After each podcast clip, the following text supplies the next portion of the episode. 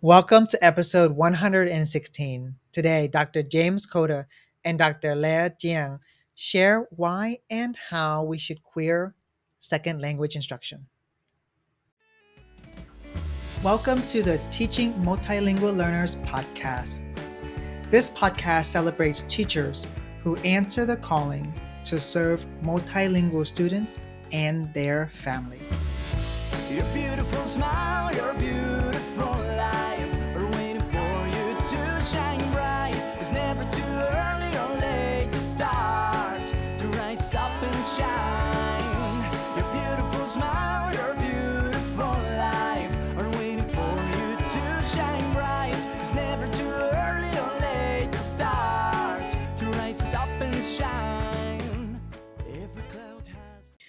I still remember the first time I shared with my students that I was gay.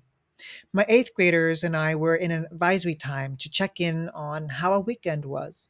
As the protocol goes, each student around the circle talks about their weekend and we ask them questions. Once the student to my right was finished sharing, it would be my turn to share my weekend.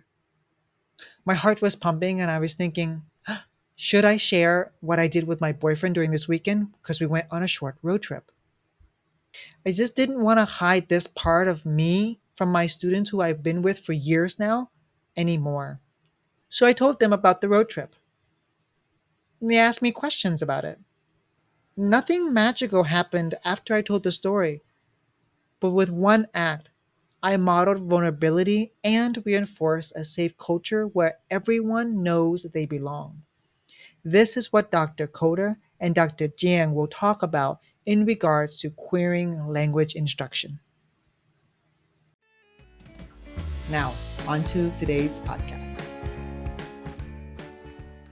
So, welcome Dr. Coda and Dr. Jiang to the podcast.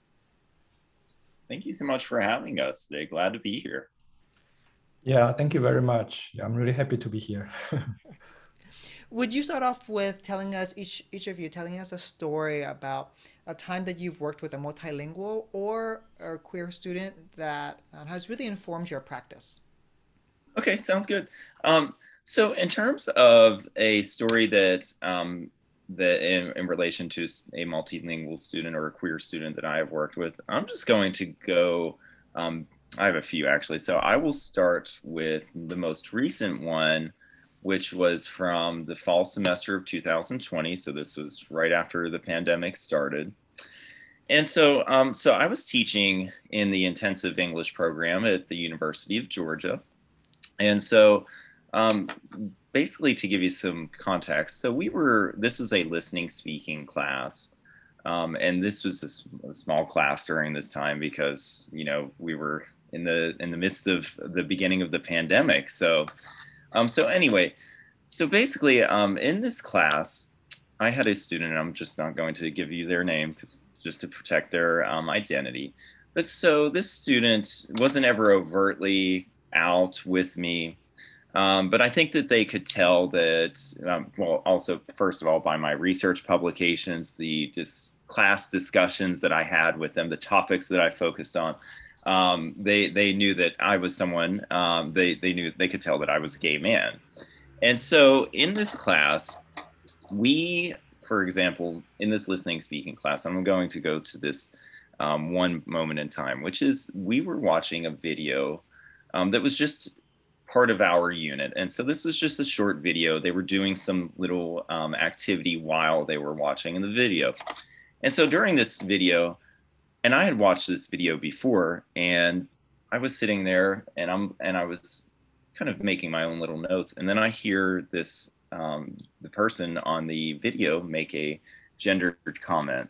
And what do I mean by that? So the person said, um, and this person was being interviewed by it was on one of the national news stations, and so the person said, "Well, men um, or women need cr- trust and connection. Men are competitive." And so this is a very, very, you know, gendered statement. And so this student spoke up after that, actually, um, and started to engage in a conversation with me about it. And also, I stopped the video, and it was a time for me to basically say, "Hey, so let's let's talk about this this statement that was just made." And I And as one who, you know, advocates for queer theory, queer pedagogies in the classroom, this was a moment when I basically let this kind of slip through almost, let this heteronormativity go unquestioned. But it was that student that kind of spoke up and said, okay, so hey, um, let's talk about this. And so with the, so not only with this student, but with the rest of the class, we led a discussion around gender norms. So I exam- had them examine gender norms from their um, countries and cities. So what, what do they, you know, we made some lists. We and then we also compared that with what we have learned about gender norms in the U.S. too, to see if they were similar, if there were contrasts, et cetera, et cetera. And so really it culminated in a very nice, we didn't do any of the other activities that I had planned that day, but I was really glad that we did that because it was a way, first of all, to interrogate gender norms in the classroom. Um, the students were using the language to um, emphasize their own points of view and also their background and cultural knowledge in relation to gender norms. And then um, also, it was just a way um, to really start thinking about how, and, I've implemented queer theory, quite a, queer pedagogies in my classrooms before. This is really a way for me to think about okay, so even though I advocate for this, and this is something that I feel very strongly about that should be part of every classroom, even people you know that have the best intentions sometimes can fall a little short okay. And and and meaning that you know i i almost left this go unquestioned but it was through that student um, as well as um, our class discussion that it was not left unquestioned. And also after the class the student and i had a dis- discussion in and around gender norms and these type of topics too. So um, i hope that it was i feel that after this this was a this was a way for this was a way to it, it, bar, it bridged or encouraged a connection right. even further with this student right. and that student was brave enough to stop and say hey can we talk about this comment and like the person felt safe enough to be in that environment uh, to really question that so everything's a teaching moment and it's great that you were able yes. to use that as a teaching moment Thank you, James, uh, for sharing your uh, story. I think, yeah, that's really impressive. And uh, from my part, uh, last year I was uh, collaborating with a teacher in a, a, rural area, and she is a ELA teacher uh, in a middle school, English language arts.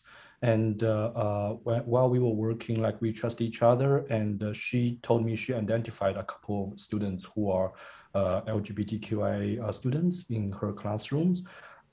but uh, like uh, she told me like uh, the the environment overall is not very uh, friendly, mm-hmm. and uh, uh, she is straight and she knows I'm straight, but she knows like I work uh, work on like uh, diversity, equity, uh, and uh, inclusion like in education. So she reached out to me and she asked like what kind of practice she could. Uh, uh, adopt in her class to make sure like uh, the students feel uh, respected and feel welcome in her classroom.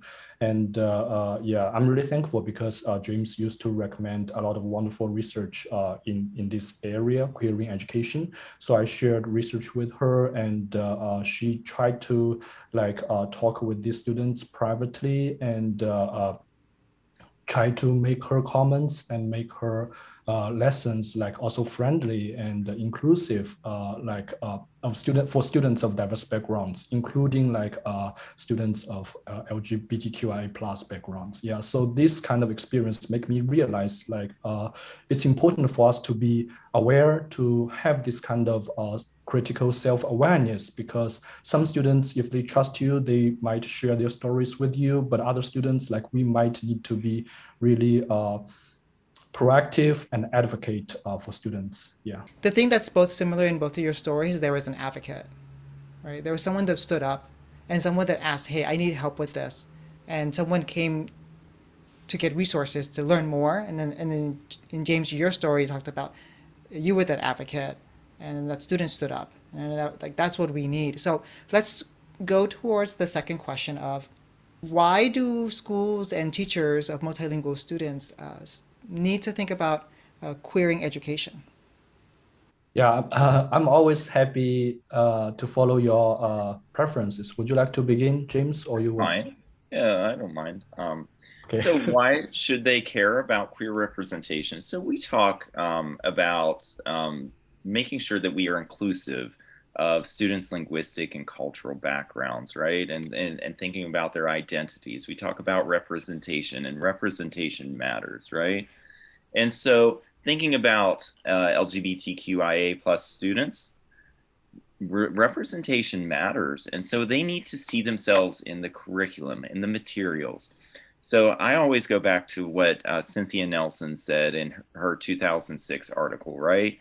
And so she said that the language class, language education is mostly a monosexual, she said, meaning mostly heterosexual space in relation to research endeavors, curriculum, materials, and practice.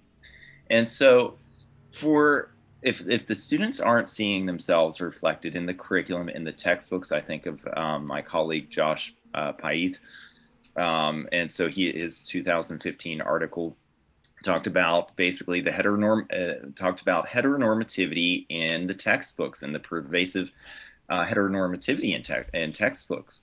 And so students again need to see themselves represented represented. They need to feel included and if we're not doing that, then, then we're not serving our students. We're not creating that inclusive classroom that we should be creating.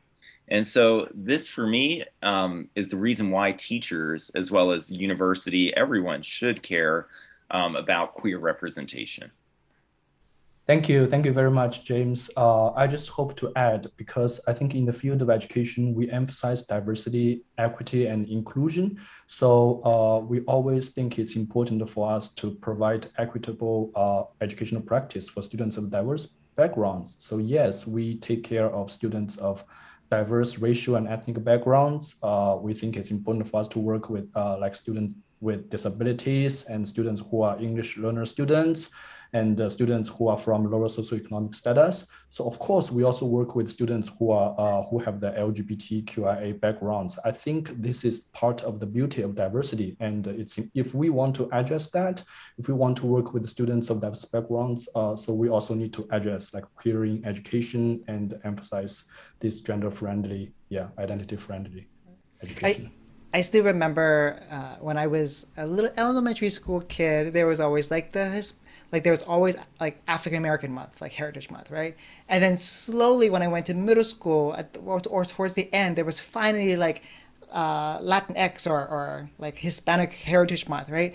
But never was there like Pride Month, right? And like th- that was like a no no thing at, at my school where we had like uh, uh, morning prayer at the flag, and I was like, ooh, you could you could tell what kind of culture the my high school was at. Um, so the fact that uh, it's like it's like there's spheres of diversity, and it's like the the LGBTQI community is always the last one, or like the the differently abled people are always the last one to be included. It's always like the physical diversity that we see first, and then it's the it's the sexual orientation that's like the last one, right? But that's so close to a person's identity. Do you want to talk about that?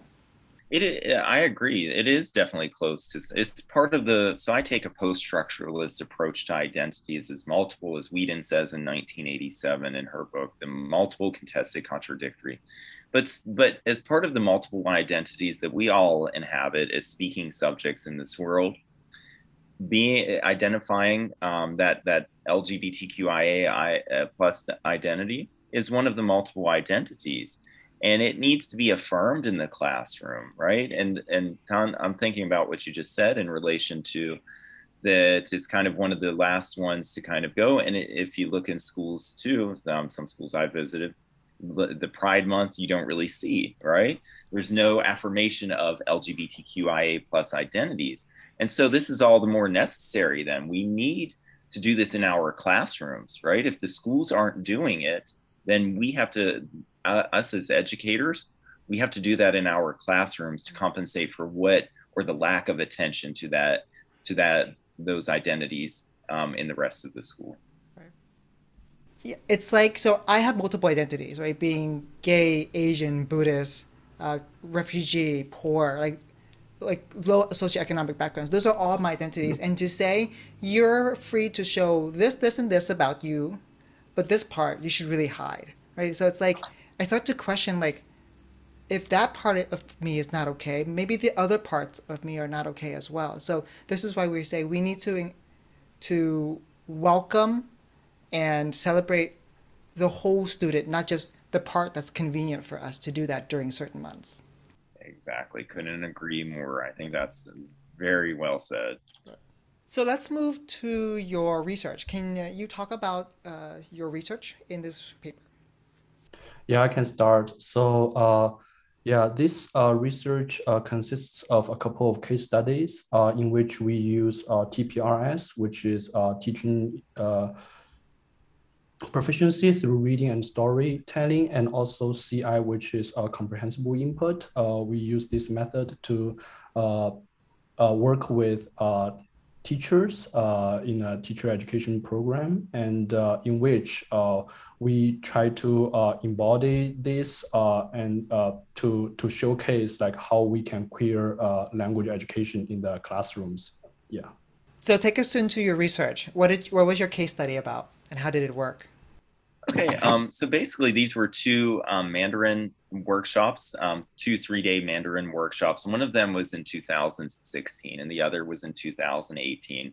And so in the one workshop, um, there were 43 participants. In the other workshop, the Mandarin B, there were 41 participants. There was also a survey that was um, sent out after that. Um, and so and so basically in relation to this study, so we were looking at ways that TPRS could be a way for troubling how, and when I say troubling, I'll, I'll get to that in a second, but troubling how languages are taught, as well as the content in it that, it, that is taught in and through TPRS.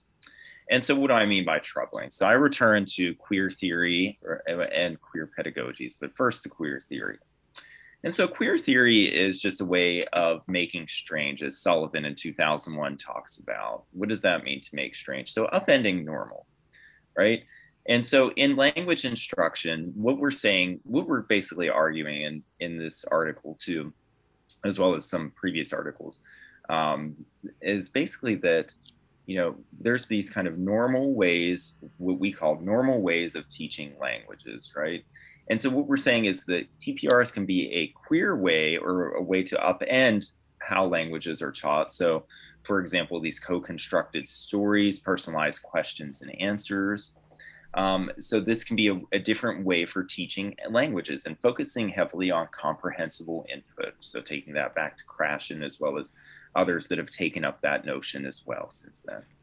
And so now in terms of the content, this we were looking at we were looking at teaching proficiency through reading and storytelling as a way to look at these stories and see can this be a way to to deconstruct or to challenge heteronormativity in the classroom or in the content?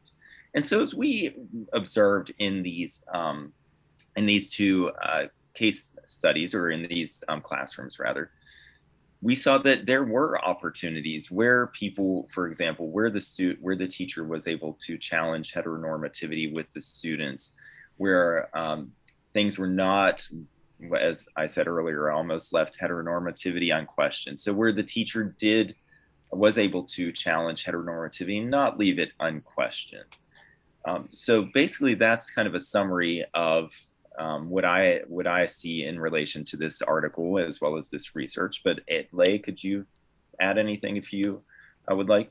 I also hope to add, uh, like, uh, uh in in our in our uh, article, like, yes, we use uh, TPRS and CI, and uh, we also like advocate for this uh, queering education and uh, uh, inclusion. And we like using this kind of methods. I think it's also important for us to learn from like not only using these methods, but also like try to be uh, self-reflexive and have this kind of critical self-awareness when we work uh, with teachers, when we work with students to promote this kind of sense. Uh, yeah. So tell us about, uh, in your article I read, there was a story, like a transcript. Could you be help? Would you help us go through the transcript, that story, of what did it look? What did it look like to actually queer language in uh, a multi- multilingual classroom? So uh, yeah, I hope to give a background. So in TPRS, uh, usually teachers and students, they co-construct the stories. They come up with the stories together. And uh, while telling these stories, uh, students uh, learn the language, yeah, practice uh, the new linguistic knowledge, language knowledge.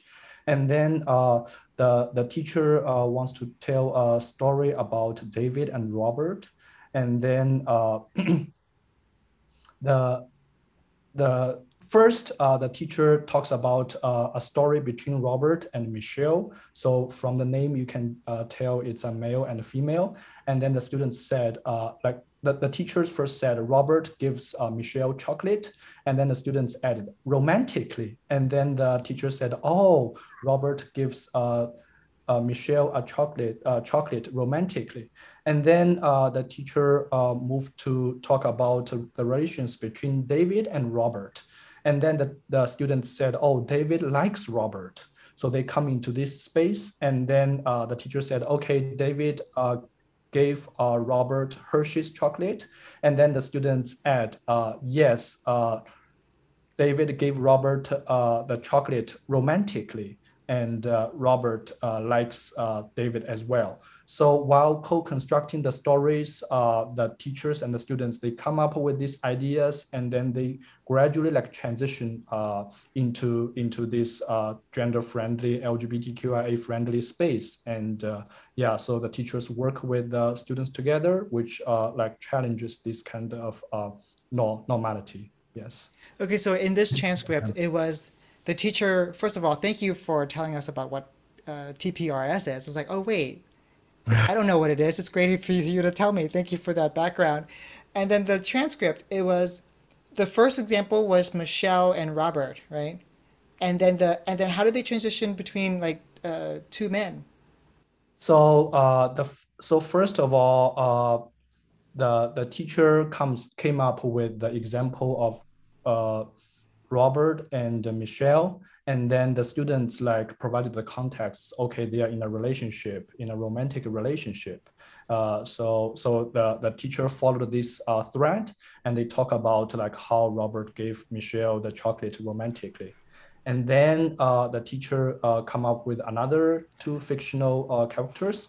It's uh, robert and david so yeah, and then the students uh, continued this co- uh, co-construction of the stories, and the students uh, proposed, okay, so uh, they uh, they also have a romantic relation, and then they uh, Robert gave David the chocolate romantically. Yeah, that's how it goes. Right. So now, what happens when um, students are so they're co-constructing? This is wonderful. This is very similar to the language experience approach, but so not but, but and, what if students are like, this is kind of weird. I don't, I'm not, culturally, I'm not used to talking about two men or two women in this way. What do you do with that? Really, I, and I'm thinking back to like, and I'm going to use part of um, the article or a transcript out of the article. So, for example, in table nine, um, so this is around um, basically the teachers is telling a story co-constructing a story with the students and it's around um, donald trump and obama right? And so are they friends? So it starts out by asking things like that um, who is this? You know are they friends? Um, and so it leads later on to basically as we see in table nine that um, the teacher says it's a secret. It's a secret. Why is this secret? Because they are friends. They are friends. And then the teacher says they are boyfriends. And and and so the students erupt in laughter, right? Now, um, in, in, terms of laughter, we can look at laughter as maybe a, a, few in a few different ways, right? It could be students being a little uncomfortable with, for example, um, two two um, men being romantically involved together, right? Or it could be just around these two characters, right, that are um, now romantically linked. We we you know we we we can surmise, but in terms of dealing with anything that may uh, uh, that may come up or a student or students who may be uncomfortable with this. Um, this goes back to really what I think about queer theory, right? So again, upending normal, making strange. And so I think about Nelson's 1999 seminal article on sexual identities in ESL. And so she basically in that article, she looked at a community college classroom where Roxanne, the, the pseudonym for the um, teacher, basically um, used queer theory in the classroom. And so what happened was the students, for example, were looking at a worksheet. They had to choose, they were looking at modal verbs, et cetera, et cetera and the teacher had to um, or the students you know there was the thing like that said where it said two women are walking arm in arm and they could say they could be this they could be friends they could be lesbians they could be da da da da. And so basically so cynthia nelson recorded this classroom transcript or this classroom discussion excuse me eh, around this uh, discussion of this number four on the worksheet. And so basically the teacher used it as a way to not just predicate it on inclusion versus excluded. So the problem, the thing with the thing that Cynthia Nelson says about inclusion exclusion, right? Taking that um, approach, right? Because we ask who gets included and who gets excluded. And so, for example, if we're showing depictions of you know what uh, LGBTQIA people look like, are we just post? Are we just putting some, you know, for white middle upper class person up there. You know, so she advocates again for queer theory. So to deconstruct how it even became normal and for you to approach that or approach that sentence, they could be lesbians or they two women walking arm in arm to get you to think about why you even approached it the way that you did. So thinking about the interpretations that you have, the assumptions that you may have, about when you look at something or look at a group of uh, if you look at two women arm in arm together why you're looking at it the way that you do. And so this for me and especially i've been in some different um, how do i want to say this? Environments that are not as amenable to this to lgbtqia issues. And so for me queer theory has been a way to kind of get around that but also to to get the to get the students to think about why they're thinking about sexual identities or gender identities in the ways in the ways in which they are and to get them to deconstruct to mm-hmm. to see that it's just you know it's very it's it's social and it's cultural. The reasons that that you are thinking the way that you are and to challenge those ways right. to be more inclusive of various identities in the world. Right right. Because beliefs are thoughts that have been planted when we were young right? And then exactly. we, we nurture them until they're a uh, force, and we have to really think, hmm, this is the force that I want to be in. Exactly. So now, what happens when teachers or admins uh, they learn about what we do and this wonderful approach, and they're like, hmm, are you trying to convert kids? What do you do about that? Great question. Because the gays are out there trying to recruit, aren't we? Uh, of course, all the time. I'm uh, all the time, every day, right? That's I have a quota, to... right? Oh, yeah. yeah, I got to check that off. uh, yeah, so I, I would also draw on the ideas from uh, cultural, uh, culturally responsive and uh, relevant and sustaining pedagogies like when we work with students of diverse backgrounds, when we uh, have teacher education like uh, programs with teachers, uh, like we, uh, it is not our ultimate goal like to convince everyone or to coerce everyone to like uh, you know to do the to this same exact way to work with students of different backgrounds like LGBTQIA plus, uh, racial and ethnic minority English learner students.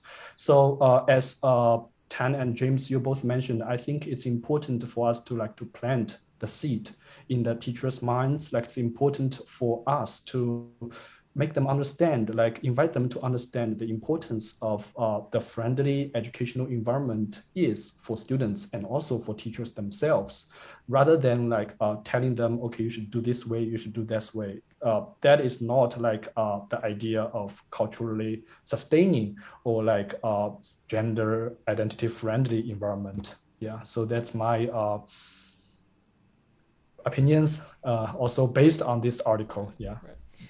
It all comes down to relationships with students. If students feel like they are not represented, but or they just feel like the teacher doesn't get them, they're gonna like, well, okay, I'm just gonna be in your class until we finish the end of year, but I'm not gonna relate to you, and I'm gonna do the minimal work.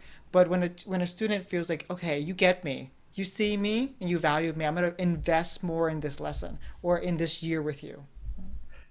Yeah, as the famous saying goes, students don't care how much you know until they know how much you care about them.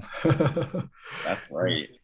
You know, that, that makes me think of when I'm in my second or third year of, of K through 12 teaching, uh, back around like 2014. So I had a student. Um, this was in a conservative school in in a rural area of the southeast, and so the student she identified as lesbian, um, teenager, and so she she basically was labeled as the troubled student by others in the school.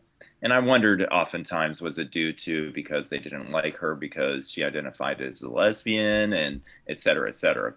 But anyway and when i brought her when she decided to take spanish one with me she came into my class and i valued her identity right? Now i couldn't speak about my identity but it was pretty well known in the community, right? It's a small rural place. They knew they knew who I was. And so she really flourished in my classroom because it goes back to what you guys were both just saying, which is the student has to know that you care about them. And I was in, eh, and I showed that in my teaching and also in my interactions and everything.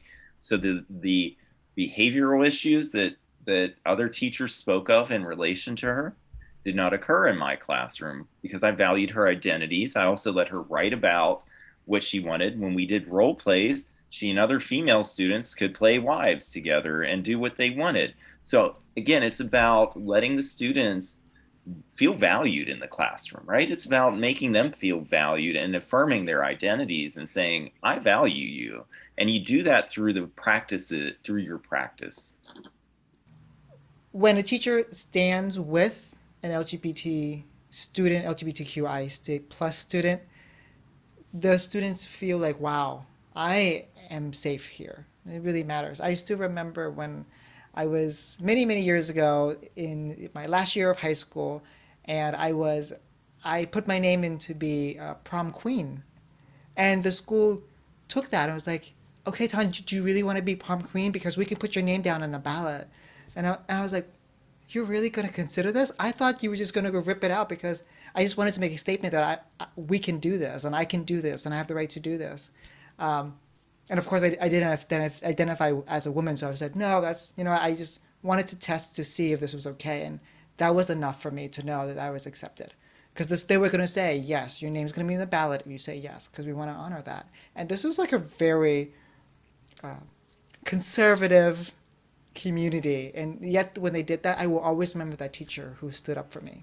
That's great. That's really excellent. Again, you're going to always, that's what I always say, you, the impact that teachers make on students, you'll never know sometimes. Right. But it, you always got to think about that impact right. that you're making every right. single day.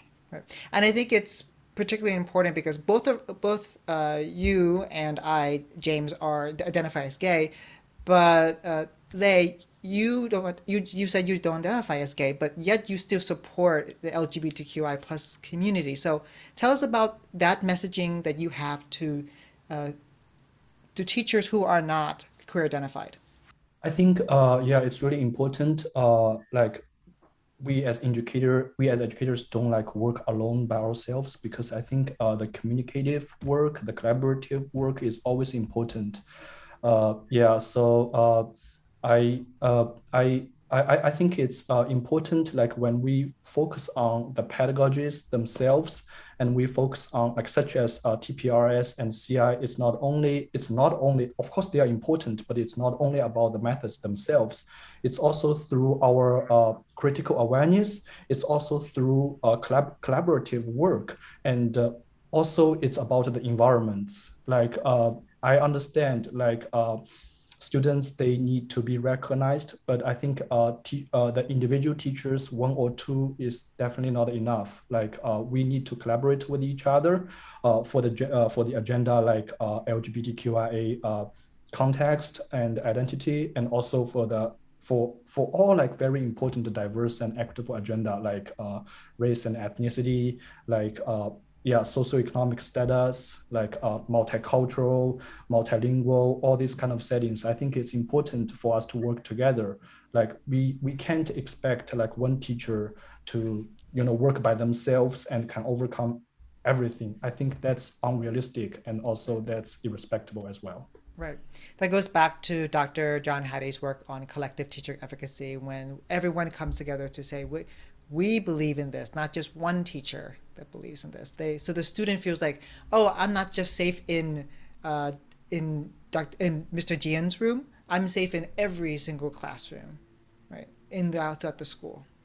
So let's end with this. What is one simple way to start uh, queering language uh, that you would recommend teachers can use can start with? Yeah, I think uh, the sim- you uh, Tan, you just mentioned the one uh, simple uh, step, right? The first step.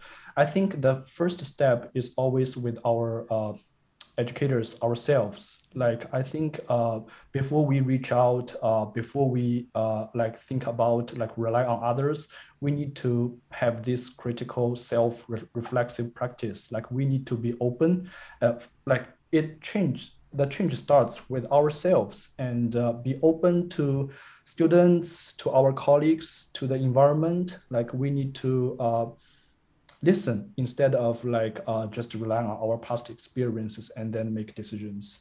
Yeah. So to start off, I would say that it would be basically showing that you are being inclusive of ident- of various identities, right? So that means on the thing the things that you have on your wall in your K through 12 classrooms, starting off, for example, with your own pronouns, right? So which pronouns do you use um, in in relation to yourself? And then also when you're starting with like, for example, an interest inventory, like in in the K-12 system, right? And I also do that too in my uh, in my university classes to to learn about my students' backgrounds and what their interests are, but to also put put it out there on your first day of class. So what pronouns do you identify? Make sure it's something that like a form. It could be a Google form or something you're asking you're starting off the classroom then by saying okay so i want to know more about you i want to know what, what how i should refer to you um, also creating i would say another way to on that first day is to make sure that you're creating a classroom of respect of respect in, towards others and make sure that that is prominent that the students know that from day one for example and you can co-construct these rules of respect together something that i did in my k through 12 and and especially in relation to any you know you may be bro in the classroom you may discuss what are considered to be controversial topics right?